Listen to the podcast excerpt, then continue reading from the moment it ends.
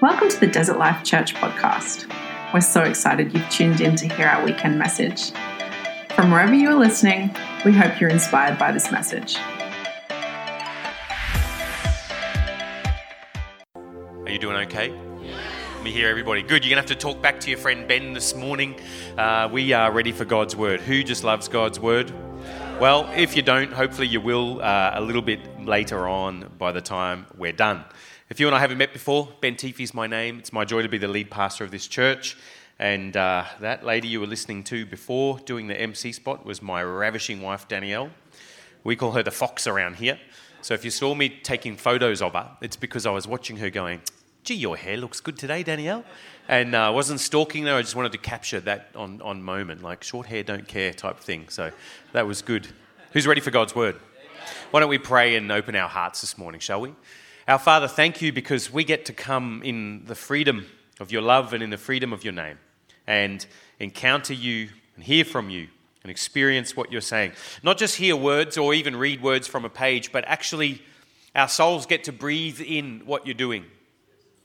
Lord, church history shows us, our own testimony shows us, the pages of Scripture show us that when your word goes forth, it calls things into being that did not exist before. You're the one that said into the darkness, Let there be light, and suddenly there was light. And Lord, in our lives today, no matter what darkness we have, we pray, would you speak your light over our lives, over our souls, over our hearts, over our minds this morning? and call new things into being. Raise us up more. Heal our lives, heal our bodies, heal our minds, repair our souls.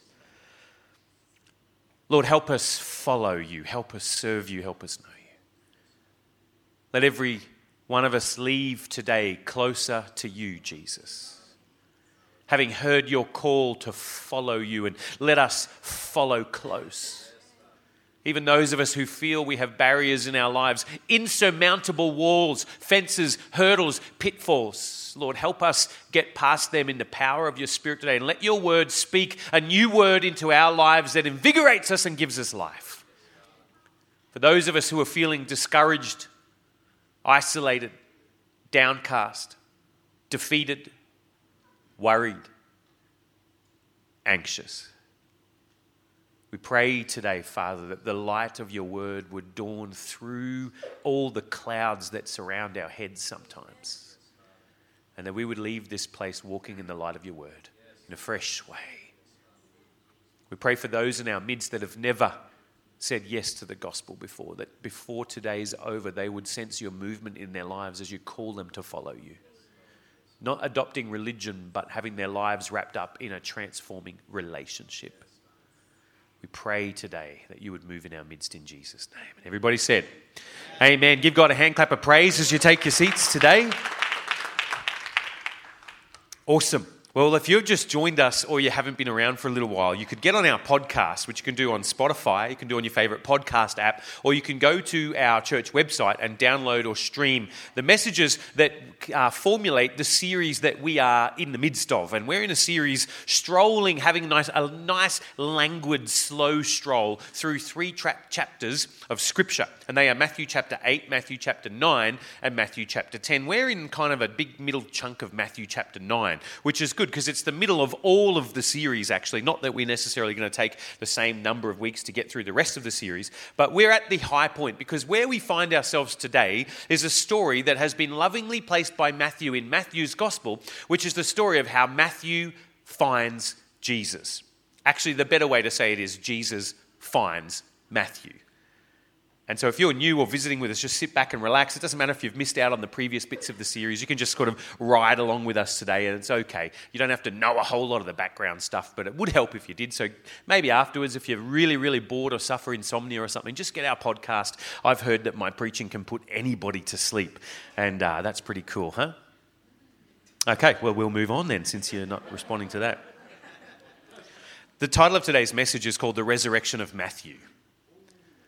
Matthew arranges his gospel lovingly, inspired by the Holy Spirit, and he's put his story not at the beginning of the gospel. It's not the first thing he tells us, not at the end of the gospel, it's not the last thing he tells us. He's put it right in the middle of this chunk, Matthew 8, 9, and 10, something that we've discovered as we've processed is one literary unit throughout Scripture. That means that if Matthew was punctuating the way ancient world people punctuated, he wouldn't put a chapter and a verse heading, he would put use literary devices to arrange the text. And you know, it's a bit boring, so you can go find that out on the podcast later on. But uh, we find ourselves today. Moving on from the start of Matthew chapter 9, the first sort of 11 verses of Matthew is the story of the healing of a crippled man who is brought to Jesus on a mat. And we talked about that story last week, and what we noted was that the man had no power to bring himself to Jesus, and he had no power to raise himself up off a mat, but actually he was brought to Jesus, carried against his own capacity to do anything to change his own life. And that Jesus spoke a word over him, and the word sounded like this Be of good cheer, your sins are sent away, and get up and walk. And because of the life giving word that Jesus spoke over him, strength entered his body. The capacity to do something that he could never do before entered his body, and he was, in fact, raised up from his mat. Now, you need to know that the very next story Jesus tells you is the one that we're, uh, sorry, Matthew tells you is the one that we are about to read. But it's no accident that the crippled man on the mat is the story you read before you read the story of the crippled man at the tax collector's booth. It's actually the same story told twice. The crippled man in Matthew chapter 9, verse 1 is about to be followed by the crippled man called Matthew the tax collector, who himself is paralyzed but receives a life changing, life giving resurrection word from Jesus. Why don't we read Matthew's account of the way his life was changed through an encounter with Jesus of Nazareth? Matthew chapter 9, we'll start, let's say, in uh, verse 9. Chapter 9, verse 9 of Matthew. And it says this As Jesus went on from there, he saw a man named Matthew sitting at the tax collector's booth. Everybody say tax collector. I'm not going to labour it today, but in other parts of this series, we've talked extensively about the social stigma around being a tax collector. They were the bottom of the bottom. Actually, William Barclay, that great Bible commentator, he makes the observation that tax collectors were seen as so low that any money on their person could be confiscated by other Jewish authorities because it was considered to be 100% stolen property. How about that? How many people love tax time? How many people would love those laws here as well? Well, you have to go back in time to get them. But uh, it was considered stolen property. Tax collectors were so low that if they were witness to a crime like a murder or something like that, their testimony would not be valid in a court of law because they were considered to be such extreme sinners.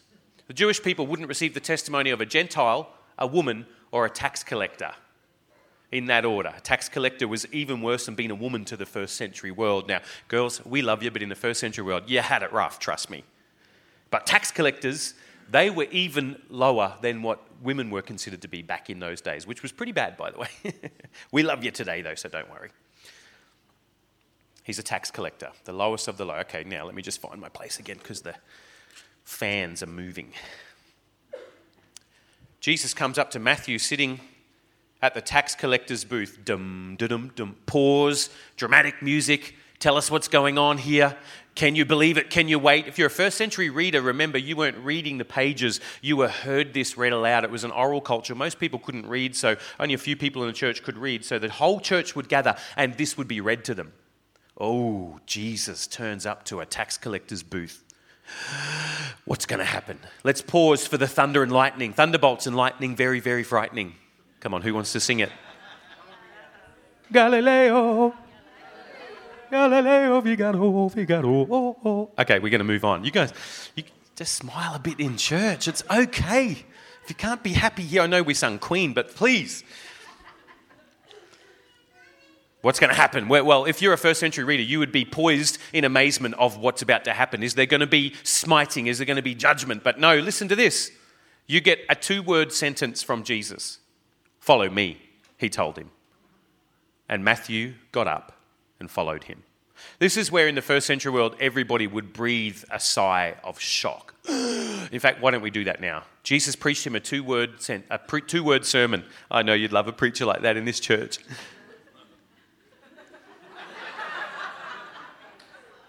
oh, guys. He says, Follow me. And everybody went, you have to understand, friends, that when we read it, we are so encultured in the school of religion that we understand the end of the story before the beginning. But as these things unfold, these events are shocking. And you will see because these events become the source of a major region why, major reason why Jesus is persecuted by the scribes and the Pharisees and the religious elites of the day because they cannot bear the scandal of the way that Jesus is conducting his ministry. Jesus is not following any of the rules. Jesus is not socially acceptable. Jesus is not theologically acceptable to them, and he's certainly not religiously acceptable. So, this is a shocking tale. It's scandalous. And actually, the next literary section of Matthew will be a whole section from Matthew chapter 11 onwards that deals with this word scandal, which would be translated for you as the word offense. And it comes up over and over again in that section. And it's like it's saying this that the authority of Jesus in this section, the way Jesus calls people and changes their lives through loving, gracious acts of healing, leads to huge offense for people because they can't bear that one thing about Jesus. And by the way, that happens in our church too. And it has happened uh, throughout history at the church too. That one thing that religion does, if you've been raised in the school of religion, is it creates massive offense in your soul when you see people who are sinful confronted with the grace of God, even in your own soul. You might want grace for yourself, but man, it's hard to give it to other people sometimes, isn't it? And Matthew is helping us, he's giving us theological physiotherapy. Try to say that five times fast theological physiotherapy. physiotherapy. He's helping us recover. Follow me, Jesus said, he told him. And Matthew got up and followed him. And while Jesus was having dinner at Matthew's house, many, everybody say it, many tax collectors. Look, one tax collector in the story near Jesus is bad enough, but now we're getting a story where there's many tax collectors.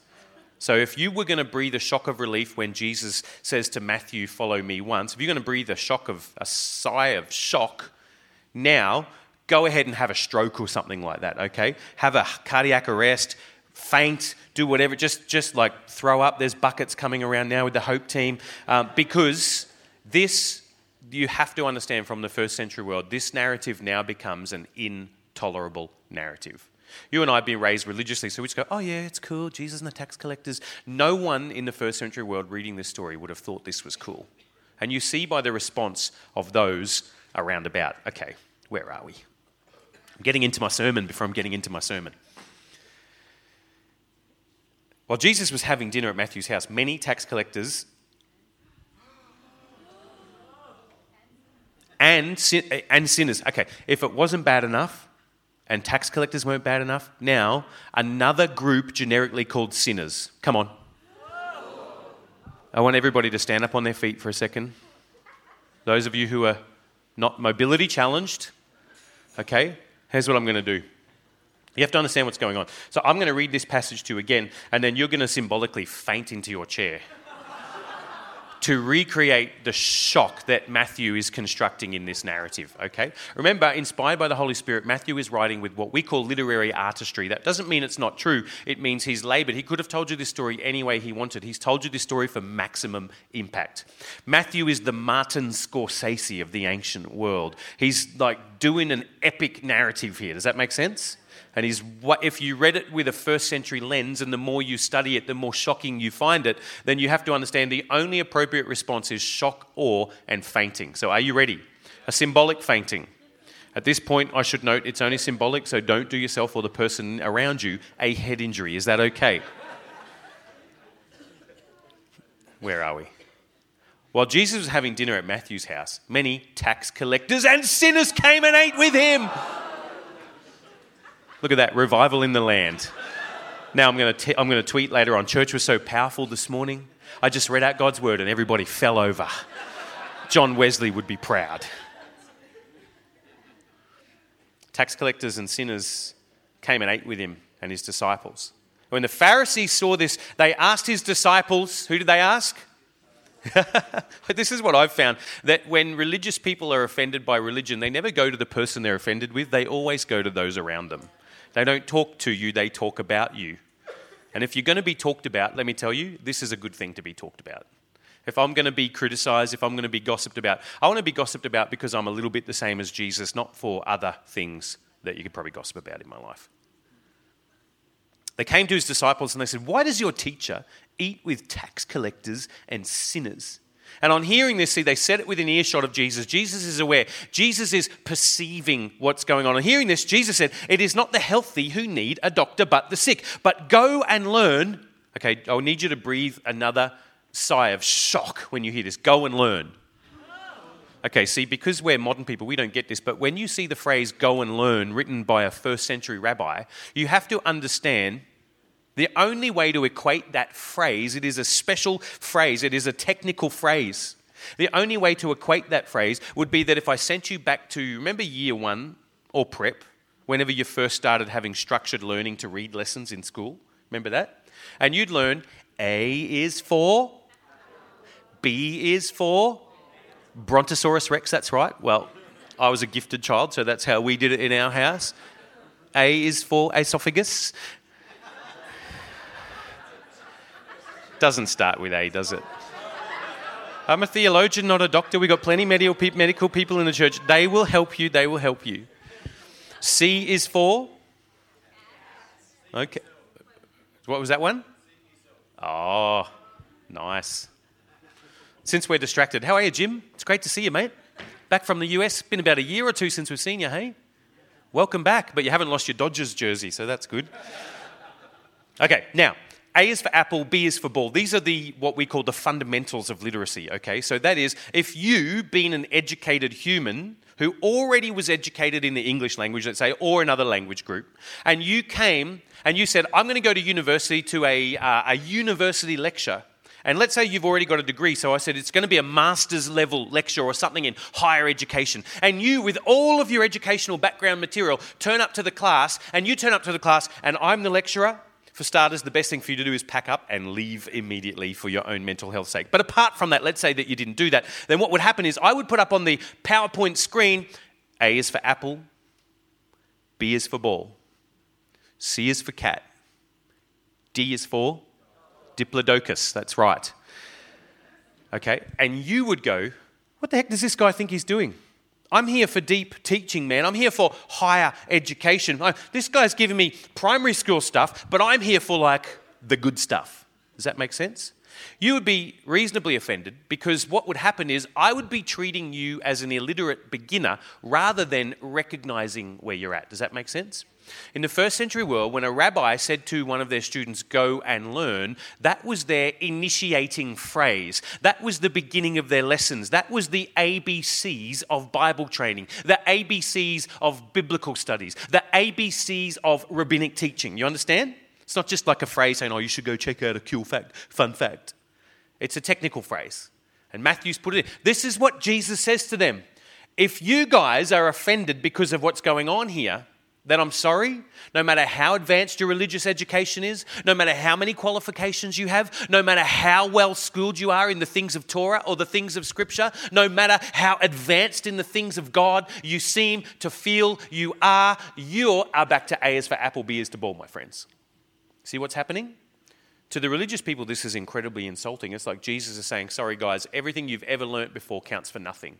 Immediately go back to prep school immediately go back to, I think we call it transition in the, in, in, in the Northern Territory, all the trannies running around schools. When you're from Queensland, that's a very weird statement. Transitionals. And it's like saying to you when you've got your master's degree, go back to transition, go back to year one.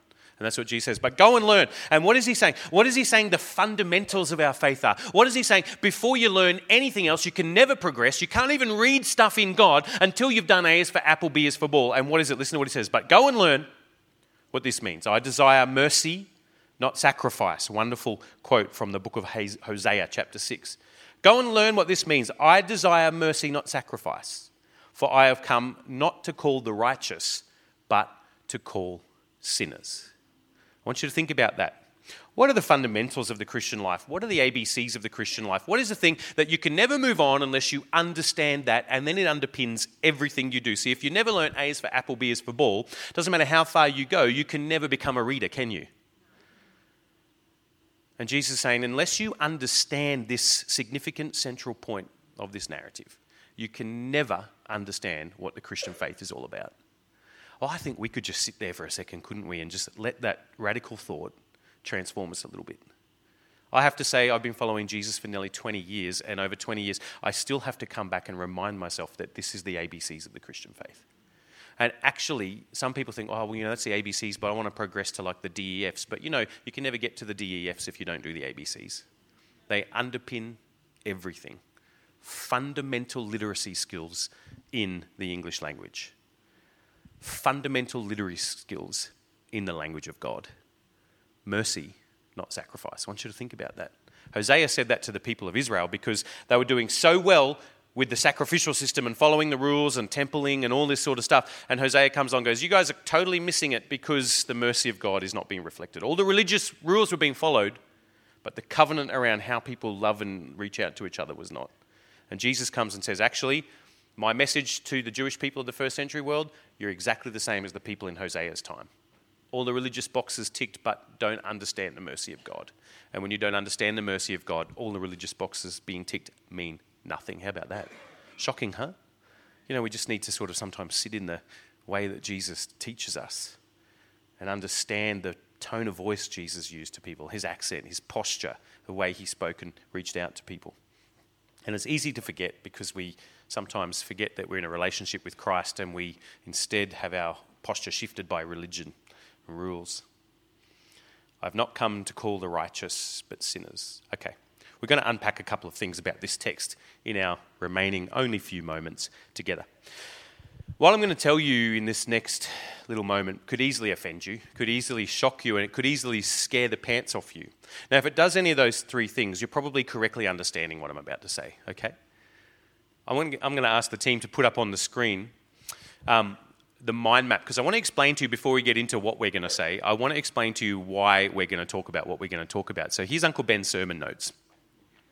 Um, and I want to explain to you the process of how you study the scriptures, but I'm going to give you like a two minute version of it instead of the one year long, three hours, five times a week lectures that I used to do in Brisbane. Does that make sense? So it's vastly reduced. Okay. So when you study a passage of scripture, here's the first thing you do, and you'll see it on the top right hand side of the screen. You see a whiteboard photograph of a diagram that tells you what Matthew is all about. I think that's what it says. What is Matthew about?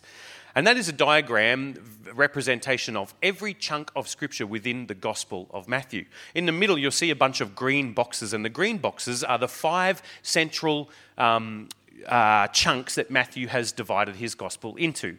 The five central chunks that result in a collection of stories. The chunk we're looking at is the second from the top, which is Matthew chapter 8, chapter 9, and chapter 10. And they go somewhere with a point. And you can see that is sort of smack dab in the middle of Matthew's gospel. Okay, so first of all, that's called locating something in its literary context. I know you're going to be fascinated about this. Don't fall asleep just yet. So, what we do is, first of all, when we study a passage, we locate it in its literary context. We say, where does this happen in the whole rest of the book, and how does it relate to the rest of the book? It's like putting together a jigsaw puzzle by looking at the photograph on the front of the box. Are you with me? And sometimes what we do is we read the Bible without looking at the photo on the front of the box. And if you've ever tried to do a jigsaw puzzle that way, it just takes a whole lot longer, doesn't it? And it's very, very difficult to do. So you look at the big picture, then you understand how the pieces fit together. That's how you study a book of the Bible. And then when you study a book of the Bible, you do that with all the other bits of the Bible as well. That's the first thing you do. The second thing you do is you study the background of the book to help you understand what that's saying. And to do that, you consult secondary sources called Bible commentaries, Bible dictionaries. I've given you six screenshots of uh, six different Bible commentaries there. I've probably read about 60 when it comes to Matthew, but the most important ones that you'd find helpful are those ones there because you don't need to be able to read Greek or Hebrew to use those particular sources. So you consult them and you get the introductory material. You get them to point out a couple of big picture items for you. Okay. The third thing that you do is then you read the particular scripture verse that you're actually talking about. Okay. So this would be on the back of the fact that when you've done your big whiteboard thing there, what is Matthew all about? You read the book through as many times as close to one sitting as you probably can. I would say six or seven times. I'd normally do it about six times. Um, just sit there and cover to cover read the entire book before you even pick out one verse to think about. Does that make sense? To make sure you're familiar with the landscape. It's kind of like, you know, when you go, um, when you travel somewhere, before you walk down the street, you read all the tour guides, look at the maps, and read the overview of the city before you walk down the street. Does that make sense? You haven't ever done that before? You should definitely do that before. That is how you find the Lego store in Copenhagen on a bicycle, my friends. But anyway. Okay, so the next thing you do is you choose your passage. And the best way for you to choose your passage, uh, well, it'll choose itself if you're studying it systematically, is then you read it through in English. Who loves being able to read things in a language they understand?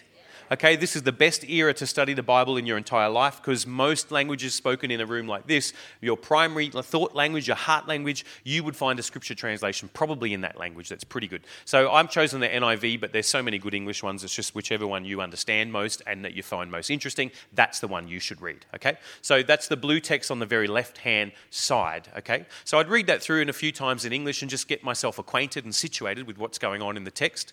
Then up the top, you'll see a squiggly red line and it says in very very bad chicken scratch writing because I'm a left hander. It says Greek.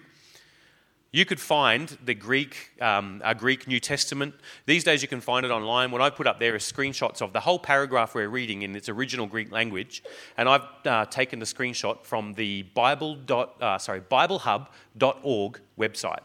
Now, if you ever wanted to do language studies and you wanted to find out what does that really say in the original Greek language or something like that, these days you don't have to do what I did and go to uni and study the language originally and like drive yourself crazy trying to, learn an ancient language that no one speaks anymore and find out the rules of grammar and all this sort of stuff. You can go to Bible.org, uh, BibleHub.org and go to the interlinear translation and it'll give you the Greek, it'll give you the English, it'll even give you the rules of grammar and the meanings and the definitions and all that sort of stuff. I could have saved myself four years of my life if I had have just gone to BibleHub.org but the problem is, when I went to Bible college, the internet wasn't even a thing yet. And all the teenagers in the room, can you believe that? We only had paper books back then. It was crazy. I went to Bible college, my library number was number 41. And that, of course, is a very, very significant number. If you've ever seen the film, get out more people. Ben Hur. That was his slave number when he was rowing on the Roman galleys. And so when I walked in to the library, the librarian would say, Hello, number 41 and I would continue my study, rowing my slave ship, studying away. It was really good. Okay, so then you read it in the Greek, and what you do is you have to understand that when you read in English or whatever your main language is, if it's not English, when you read it, what you're reading is a translation. You're reading something that's been taken from one language into another. If you speak more than one language, you know it's an incredibly difficult task translating something. Usually there's a lot of explanation, there's a lot of footnotes, there's a lot of subtext, because it's never just as simple as choosing one word to substitute for another word. Does that make sense? Because every word has a story and a taste taste and a feel, what we call in linguistics a shade of meaning. And the shade of meaning can also be determined by context. You can use one word three or four different ways, can't you? And the context of that usage determines what the word means. And so, of course, it's a very difficult job. So sometimes when I teach or preach, that's why you'll often hear me go back to the Greek, not because it's like secret knowledge you can't have, but because it's like, you know, when we read the Bible in English, it's good. But when you go back to its original language and appreciate the shades of meaning, it enlightens how you taste and feel and understand that, like any translation of any particular language as well. Okay, so you go back to the original language. Now, what you do is you're making sure that your comparison between the Greek, te- uh, the original language, and the English language that you're reading from, that you've noted what things stand out to you. Then you just make a list, and you'll see all over this page a bunch of statements that are highlighted, a bunch of weird arrows going all over the place, and all that sort of stuff. And they are the observations that stand out to you once you've done your your analysis of the text, if you like. Sounds really boring. Once you've thunk about it for a while, maybe just say it that way, okay? So you think about it. What's going on here? What is significant? If I was reading this as a first century person, knowing about the sociology and the culture of the day and the history and the way they thought, the way they used language, what were their rules, what were their social norms and mores, when you know all that stuff, which you get from the study resources, then you understand, wow, this is really shocking tale compared to first century world. And sometimes when you and I read the Bible, it's like, can I just be blasphemous for a second? It can be tasting a little bit bland and boring, can't it? Are you allowed to admit that in church? Turn the person next to you and go, I can't believe the pastor said that. No, but the truth is, as a pastor, I, live in the realms of reality, and a lot of times I hear this from people. I would read the Bible more, but it's just, I just can't. I don't understand what's going on. I fall asleep. I just I can't be motivated to do it. But you can read your fascinating things. You can you can memorize the uh, lyrics to your favorite song. So your brain actually has the capacity to do stuff. Well, why can't we do it when it comes to scripture? And a lot of the time that is because we don't quite really understand what's going on. And when we don't understand what's going on, we just kind of fog it all out. So we just read big chunks of it without getting much out of it, don't we? And that's okay. So if that happens to you, my recommendation would be um, then study a little bit and go for quality over quantity. Don't try and read massive chunks. Try and study one chunk. Study something. And then digest that. And you will find if you study it, just take a little bit and study it. And as the insight that comes through meditation and prayer and study, all those things are rolled in together, okay? So you, you do your textual observations. If I'm doing this for a sermon, then what I do is at this point, and this has already taken me probably 12 or, or 14 hours to do all this sort of stuff. If I'm doing this for a sermon, I will then take six to eight hours and pray and meditate on it. And that means turning off the phone, turning off Facebook, well, not always turning off Facebook, but hopefully sometimes, um, and shutting everything out, telling people don't talk to me for a minute, I just need to lock in, and then pray about this, and pray about our church, and say, Jesus, what are you actually saying to us? What are you saying to me? How are you changing me through this? And if you're changing me through this, I, am a shepherd of a church, so how are you changing our church? Where are we going because of what you're saying? And sometimes you've just got to tune out the rest of the world. And so maybe it is that your Bible study and Bible reading life lacks punch, lacks revelation, lacks energization. And one of the reasons could be because if you only read it, or even if you only studied it, then it's just like, you know, I'm like an archaeologist just doing something, um, you know, just digging up old artifacts from the past. No, no, there's a relational component that's very important. And the relational component is that the best way to read Scripture is once we've got our head around some, some bits of it, get on your knees and say to Jesus, okay, Jesus, breathe this into my life. And that process is spelled T I M E. It's a process of time. And I would find that a lot of people, one of the reasons why, why we're not being transformed by God's word is either when we read it, we just don't have a clue what's going on. That's okay, it's no criticism or judgment. They just meditate and study more. Okay, I'm, I'm giving you this so you can see a process. It's not the only one, there are far more simpler ones done by people who are sane. Um, and you could just use some study tools. But then the bit where you pray and meditate on it and let Jesus breathe into you you know. So when we do a sermon, and uh, you know, I usually preach like 40 or 50 minutes or something like that, three hours if I can.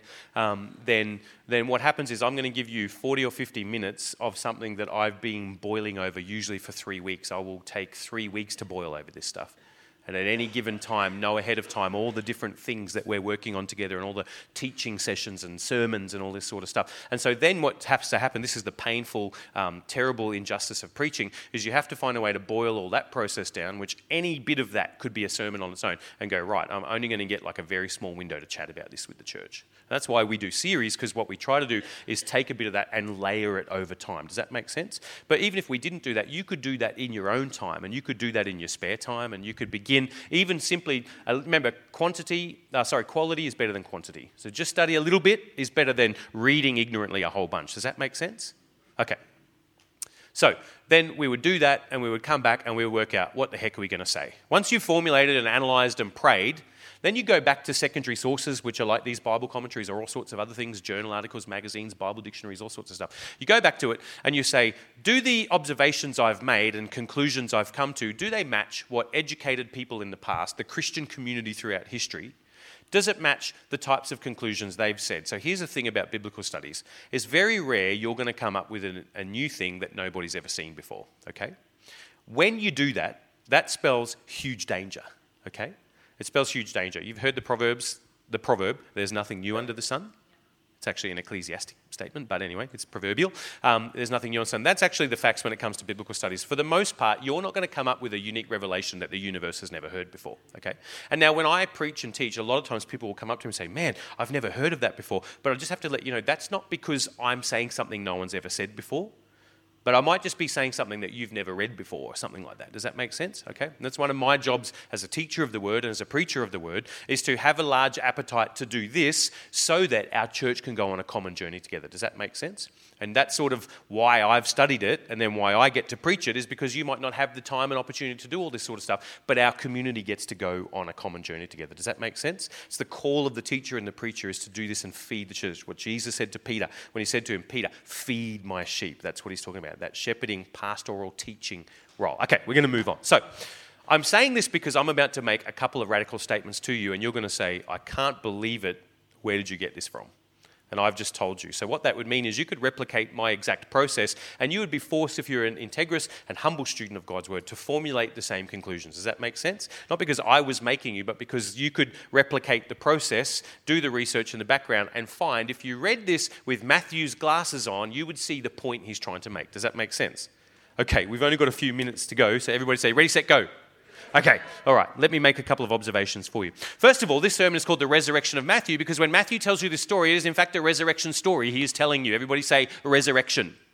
Okay, it's called a resurrection story because in the Greek, and it loses some of the obviousness of it in the translation, but in the Greek, when Jesus goes and talks to Matthew, he says to Matthew his two word sermon, Follow me.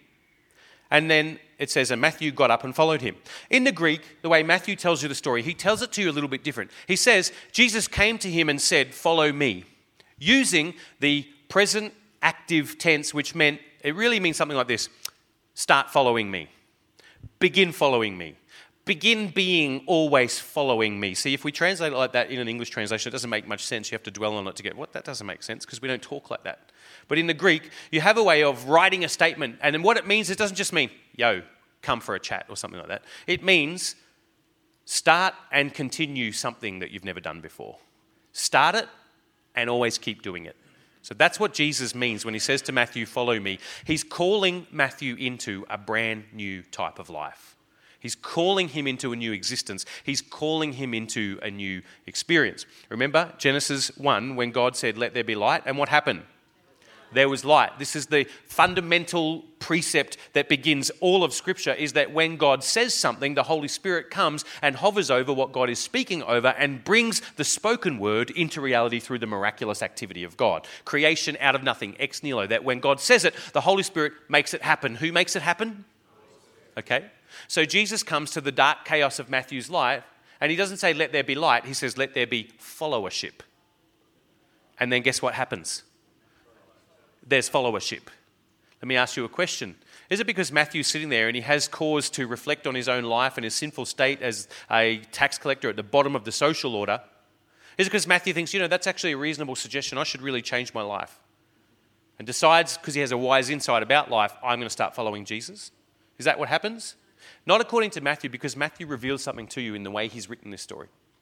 So Jesus comes and says, Be following me, be always following me. And then it says, And then in the Greek text, it says, and then having arose, he followed him. Isn't that awesome? I want you to think about that. Now, arose doesn't just mean I was sitting, now I'm standing. Okay? In, um, in, in my NIV, the way it's been translated says, and immediately Matthew got up and followed him. And it's still true, that's what happened. Matthew gets up and followed him. But there's layers and shades of meaning in the Greek of this text because what Matthew says is Matthew uses the word for resurrection reserved in Matthew's gospel for times when Jesus raises people up and heals them, and we've talked about that before, or other times reserved for Jesus predicting that he would rise from the dead, or the gospel account that he had risen from the dead. Okay? And so this word arose is not just meaning getting up, it is a resurrection word. What it means is resurrection. Okay? Do you remember the story of Lazarus at the tomb? Okay? Lazarus arose in response to the word. Jesus stood at the tomb and said, Lazarus, Okay? Did Lazarus get himself out of the tomb? Well, he was dead, so he didn't have any power to get himself out of the tomb, did he? Okay? But Jesus stood at the doorway of his tomb and said, Lazarus, come out, spoke his word, the hovering Holy Spirit that always does what God's word says, created something in that moment called life in Lazarus's body. So Lazarus did what he did not because he was lying in the tomb going, Well, I can hear Jesus telling me what to do. It would be wise to obey Jesus. He was dead. He had no obedience wasn't even a question. Life or death was the question. Does that make sense? It wasn't about Lazarus doing what he was told, it was about Lazarus being transformed by what he was told. Does that make sense? And so Matthew is having a Lazarus moment. And that's the way Matthew records for you the story. Jesus came and said, Be following me. The Genesis 1 word hovers over Matthew's life. The Holy Spirit hovers over Matthew's life. And it raises Matthew from the dead. And if you were Matthew, that's certainly what you experienced. I used to be dead, now I'm alive. And it raises him up. And then it says, having arisen, having been raised up, he followed Jesus. What raised up Matthew? Matthew's own volition, Matthew's sense of guilt, Matthew's sense of shame, Matthew's sense of religion. Oh, an important teacher is telling me to do something. I should do what he says in case I get in trouble. Not according to Matthew. Matthew was a dead man that Jesus came and spoke over and turned that dead man into an alive man. That's the story Matthew's telling you. That's why this is called the resurrection of Matthew. And the resurrection of Matthew turns into the resurrection of a bunch of other people as we go along in the story as well. The resurrection of Matthew. Okay, that's the first one. What else are we going to talk about in our little bit of time together? Let me just see. Are you okay? Turn to the person next to you and say, Wake up! It's nearly done. Now, this is important because the resurrection of Matthew is a retelling of the story that we read before, which is about the crippled man who had no power to get himself up off his mat. But Jesus came and said, I tell you, take up your mat and walk, and boom, power came into his life, and he was raised up and he was able to get up off his mat and walk. Now, theologians, and you could look at the writings of Craig L. Blomberg. I reckon if you're going to be a theologian, you need a name like Craig L. Blomberg. And Craig L. Blomberg says all of the miracle stories that lead up to this story are called paradigmatic healings. That's a cool word, isn't it? Use that to win Scrabble this week. Paradigmatic healings. What it means is the healings are important because they happen and he wants you to know they happen, but the healings are also an illustration. The healings are like a parable. Jesus going around healing a crippled person on a mat and then walking up to Matthew is Matthew's way of saying, just like he was crippled and healed by the word of Jesus, I was crippled and healed by the word of Jesus. Now, you're a listener and you're listening to Matthew's gospel. Why is Matthew telling you this? Could it be because he wants you also to be raised up for the word of Jesus from things? Could it be because in our lives there's ways that we are crippled? Could it be because there's in our lives there's ways where we're just a little bit like that tax collector at the booth, where we're just a little bit like the type of person that no one would expect to follow God? And but when Jesus' word goes forth, it comes to us and it hovers over our lives, and we're confronted with an opportunity to cooperate with the Holy Spirit who says to us, Be following Jesus. And we can let that resurrection word come into our lives and raise us up and create someone in me that can now follow Jesus. I get worried when I hear preaching of the gospel that's just like a slap across someone's face that essentially says, Stop being so stupid, follow Jesus. Because that is not how you see Jesus preach the gospel. And that is not how in the New Testament you understand a person responds to the gospel. Come with me to Ephesians chapter 2 if you would.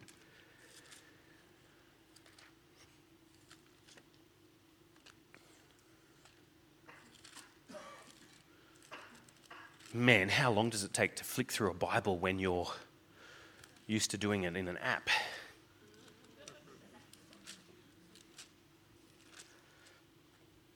Okay?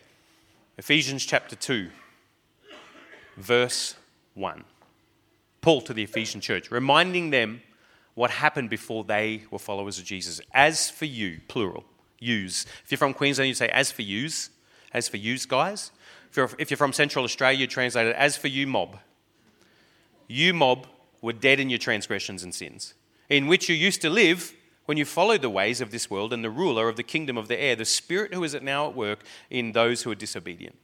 All of us also lived among them at one time, gratifying the cravings of our flesh and following its desires and its thoughts.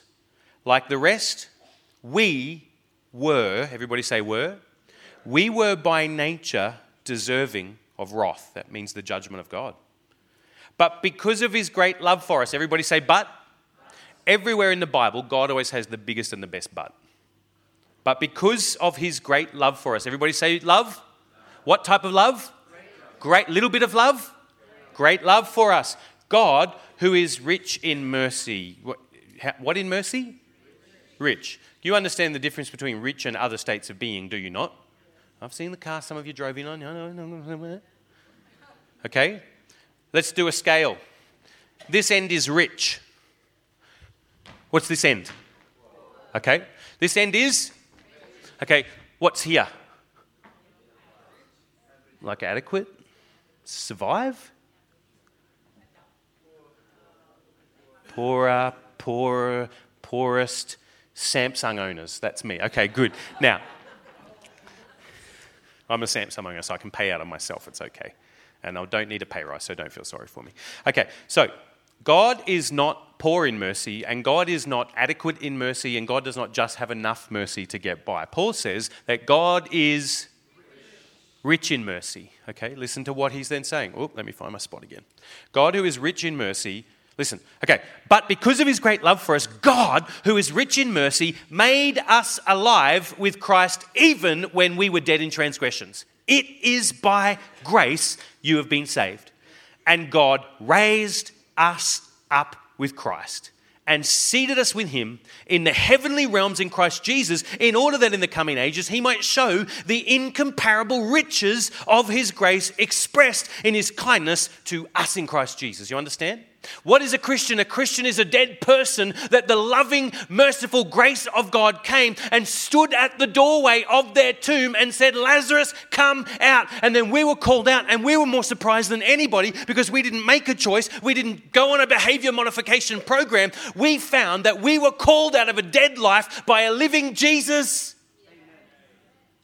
But I didn't do anything to deserve it. No, Paul says you can't even brag about it because it is by grace. It's a gift. It is unmerited favor. You did nothing to make yourself deserve that call. The call came to you. And then God raised us, He resurrected us, and He enthroned us like kings and queens. And He seated us in heavenly places in Christ Jesus with Him. Why? So that in the coming ages, that means throughout all the rest of eternal history, this age and the age to come, that God would always have the church as His exhibit A Look at the incomparable riches of His grace in Christ Jesus. Look at the unimaginable wealth God has. Look at the indescribable, filthy lucre of God. I'm not going to tell you this story. I know a rich guy. He has an amazing house. You go in there and he loves to show you around the place. He lives on the Gold Coast at a very expensive real estate area. And he loves to show you all the fixtures and the fittings and the platinum toilet seat and all sorts of crazy stuff. We're getting one in my office next week. It's good. and he loves to show you. Look around. He's got his flashy shed full of cars, Ferraris and Porsches. And recently he had a visit from the police. And the police were wearing body cam footage, which somebody leaked and is now all over the internet of the police following this guy through his house, looking at everything inquiring, searching his property. Turns out he had committed a crime, he's probably going to go to jail for it. But what this YouTube video is now famous for is not, oh, look, the inner workings of somebody who's getting arrested by the cops. It's now famous because everyone's going, man, check out how rich this guy is. Look at the tour of his house. and this, this video has now become Exhibit A look how rich that guy is. Okay? Paul says, the church is Exhibit A look how rich God is. And the type of wealth God measures is can you be in shock and awe at the grace and mercy of God? Could you be surprised by the grace and mercy of God? Could you be absolutely scandalized? You know, if you look at the comments on this YouTube video, some of them are like, oh, what a jerk, look how much stuff he has. Other people are like, wow, I wish I was that rich. And there's all scale of responses.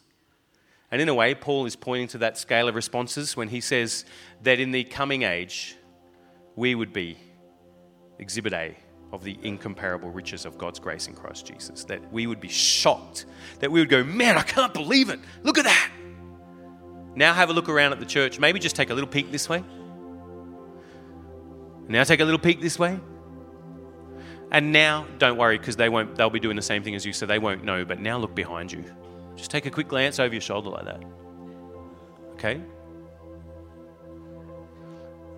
If we knew each other's stories, if we could see with the infinite, perfectly righteous and holy side of Jesus, the thing we would see that we don't see in a room like this, we would see everybody's brokenness. I'd see all your humanity and your brokenness and sin. I'd see every temptation, every challenge. Don't feel bad. You would see mine. I do not want you to see that. But Jesus would see it. And in fact, He's here today and he sees it. And he saw it when he called you into life. And sometimes we go along and we have what I call relationship drift. Relationship drift means, you know, when we're a new Christian, we're just overwhelmed by the grace of God and so thankful, and we're just so close to Jesus. It's powerful. It's just something we, we get emotional about. I sure do. And then as time goes on, it's so possible for us to just drift from relationship into religiosity where it's about rules and regulations. And we start to pat ourselves on the back and tell ourselves we're doing pretty good. We can get a little bit judgmental of other people and be conscious of how, how bad they're doing. Oh, did you hear about so and so? Oh, look what's going on with them. And we start to compare and we feel pretty righteous and start to look at other people like maybe they're not as good and definitely not as good as us and definitely not as good as Jesus. And that's because we've drifted from Jesus. Think about this because when Jesus came into your life, he had great mercy and compassion on you and did not reveal to you all in one sitting every way he would call you to change in the future. Isn't that true? Jesus had asked me to change things this week that he didn't ask me to change five years ago. And the Holy Spirit's convicted me of areas to grow in that I had no idea about 10 years ago. And 10 years ago, some of the things Jesus has done and said in me, if I'd have known back then, I wouldn't have even ever said yes to the gospel. I would have run a mile the other way. How about you? I even tried to, I reckon. But how do we get here? How do we get here? Well, Paul only has one explanation we were dead, but now we're alive. How did Jesus end up with a follower like Matthew the tax collector? How did Matthew the tax collector end up as an author of sacred scripture? I'll tell you how. Because he wants you to know the way he tells the story. He was resurrected. A living Jesus came and stood at the tomb of his tax collector's booth and said, Matthew, be following me from now on. The next paragraph starts like this And it came to pass that he was reclining. I'm going to talk about that in the next service the radical idea of Jesus reclining with sinners. It's probably not what you think, though. And he says, And it came to pass. Egeneto, it says in the Greek. And it means this. And a new chapter began and a new future was created. And something that had never existed before came into being. And the way Matthew writes it, I was dead, he raised me up, and then a new future started. What a great way to understand what Jesus does in our lives, hey? Why don't you shut your eyes and bow your heads all over this room today? I want us just to sit in it as we close our service at 9:59 a.m. I want you to sit in the grace of God. I want you just to sit there and hear afresh the voice of God. Sit in a fresh sense of the call of Jesus. You know how the authors of Scripture would explain that you're a Jesus follower if you're a Jesus follower? Because he stood at the door of your tomb and said, Come on out, Lazarus, start a new life with me. And something happened. Did you hear what he said? I don't know. But as he said it, the Holy Spirit came and boom, you were risen from the dead. And that's why there's been a change. And that's why no matter how bad the external, how much the problems were, no matter what was going through your mind, no matter what you're experiencing, no matter your brokenness, your sin, your disobedience, your shame, whatever uh, hurdles there were, whatever barriers there were, you could have been a Buddhist, you could have been a Hindu, could have been religious person, but you were dead but life came into your life. I can remember 20 years ago when that happened to me. I, I can tell you the exact moment it happened. And I was more surprised than anybody else. And boy, if they knew me, they really would have been shocked. Risen from the dead, raised up. You know, as you're thinking about that, I want you to imagine what that means because Jesus, He died for us. And all of Matthew's gospel will take us on a journey to culminate at the story of Jesus' death for sin on our behalf, which is why Jesus can raise people up in all these stories in the gospel. He can heal people. He can announce the coming of the kingdom of God. He can announce the forgiveness of sins. And the way Matthew's written it, man, Jesus has some unique power and authority, like he's a king or something, because he can do all this stuff. And the whole way through the gospel, the crowds, everybody is saying, Where does he get this? Even the people against Jesus saying, I know where he gets it. He's a sorcerer. He's evil. He's got a demon. And Matthew leads you to the conclusion no, he can do it because when he dies on the cross, he dies as Isaiah's chapter 53 sacrificial lamb that takes away sin and death and brokenness. Jesus dies a torturous, murderous, horrendous death on the cross and he's buried in the tomb. Tragic martyrdom, terrible murder, unjust, violent. Powers of religion and the powers of empire all combined to torture him to death and put him in that tomb. But of course, from his own words, Jesus always predicted that that would be happen. And Matthew chronicles the story of Jesus predicting it was happening and using every healing, every miracle, every follow me statement, every raised up person as a signpost that points towards the great culminating work of Jesus.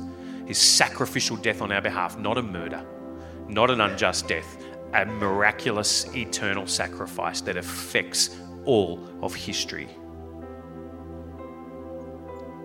And so every time Jesus heals someone and raises them up, he says, I do it on the basis of the fact that I ultimately will carry their sin and their pain and their shame and their death. I will carry it on the cross and I will bury it with me in the tomb. And this is what's amazing about the gospel message. That on the third day, Matthew has it that even the women who's, who were like, you know, just they were not considered to be reputable sources in the ancient world. And Matthew says, This is so crazy, I have to give it to you straight. Even the women saw him first. Then the followers of Jesus. Then hundreds of people encountered him even the Romans had to cook up a fabricated tale that there are no ancient sources to replicate. Just rumor mill of the Roman Empire. Oh, his followers came and took him away. But person after person after person, throughout the pages of the rest of the New Testament and the book of Acts, and then throughout the first centuries of the Christian church, and for 2,000 years on, people have been encountering that that Jesus that died on a cross and was buried in a tomb walked out of that tomb, and now he raised me up. And I didn't have to experience a death, and I didn't have to be buried in a tomb. My whole life was a tomb, but I can be called by Jesus out of my tomb and live a new life and church history and mission has been predicated on the backs for the last 2,000 years of the testimony of people who say, I was dead, but now I'm alive. And every time Christians gather, every time God's word is declared, every time God's word is understood, every time God's word is thought on or meditated on, the Holy Spirit comes into Christian gatherings, into individual hearts and minds into your coffee table space, your car, your bedroom, the cafe, between your two iPod, earpod things. Presence of God comes and renews the same call that has always been happening. Envelops a person in a sense where God's word is speaking light into the darkness once again, a Genesis 1 moment. That's why it's sacred to come into God's word.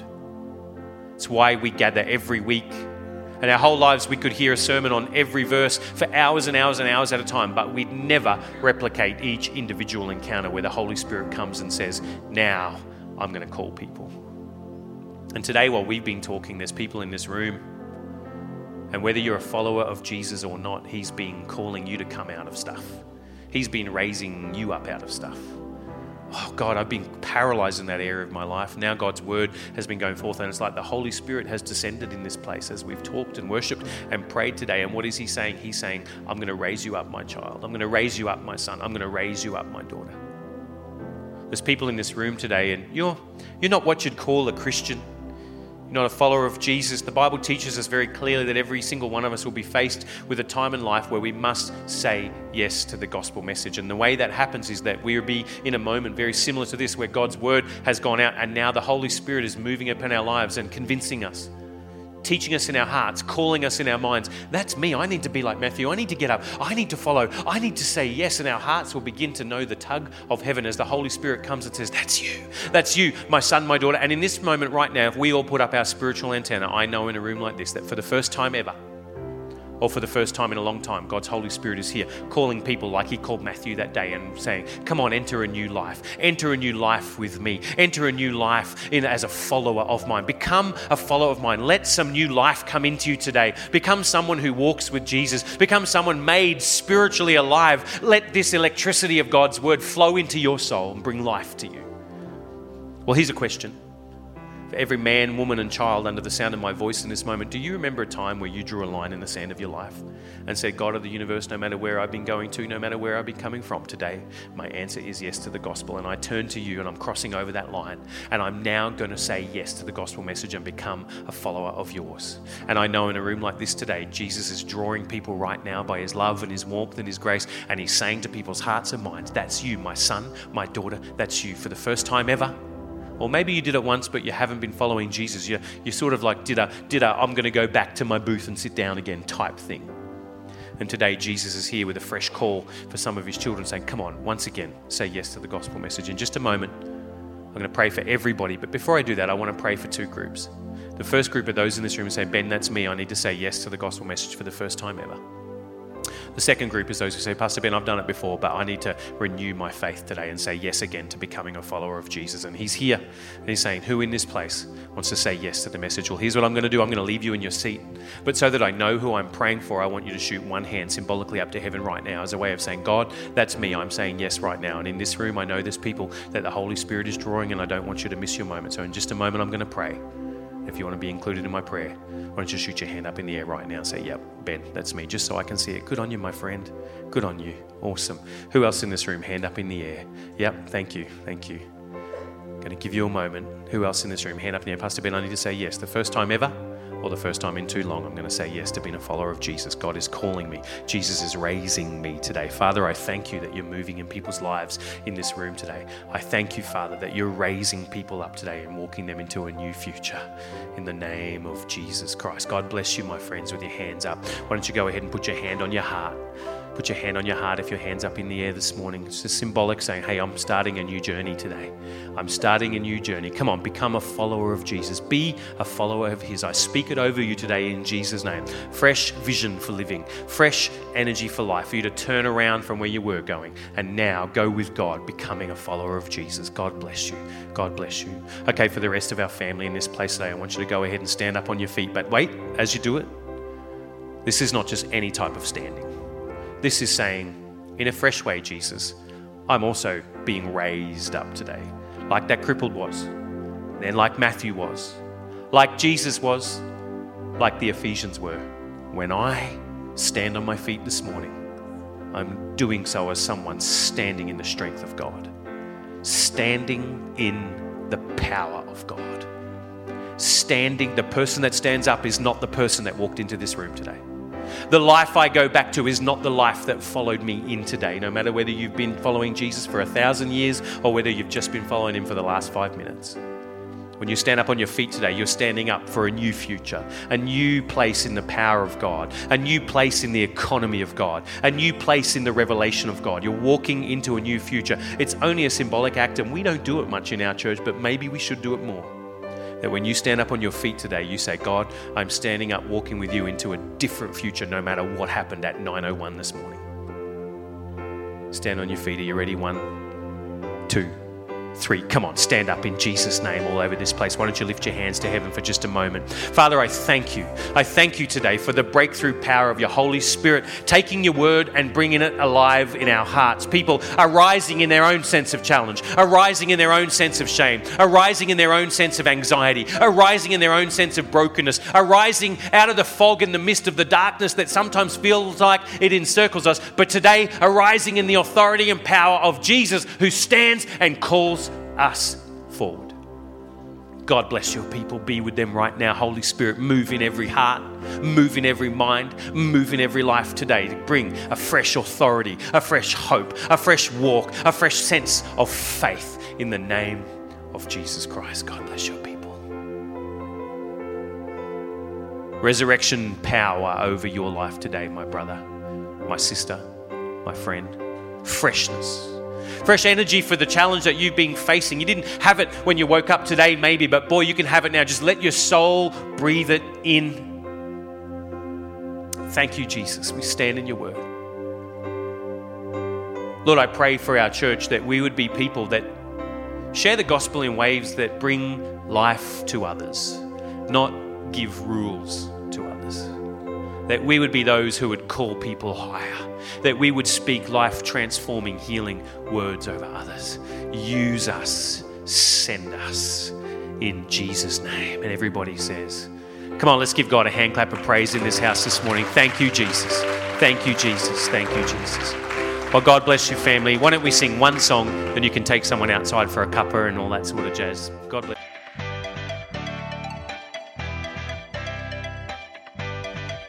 Thank you for joining us in the podcast. For more information about Desert Life Church, go to desertlifechurch.org or check us out on Facebook and Instagram. Have a great day, and remember, you belong here.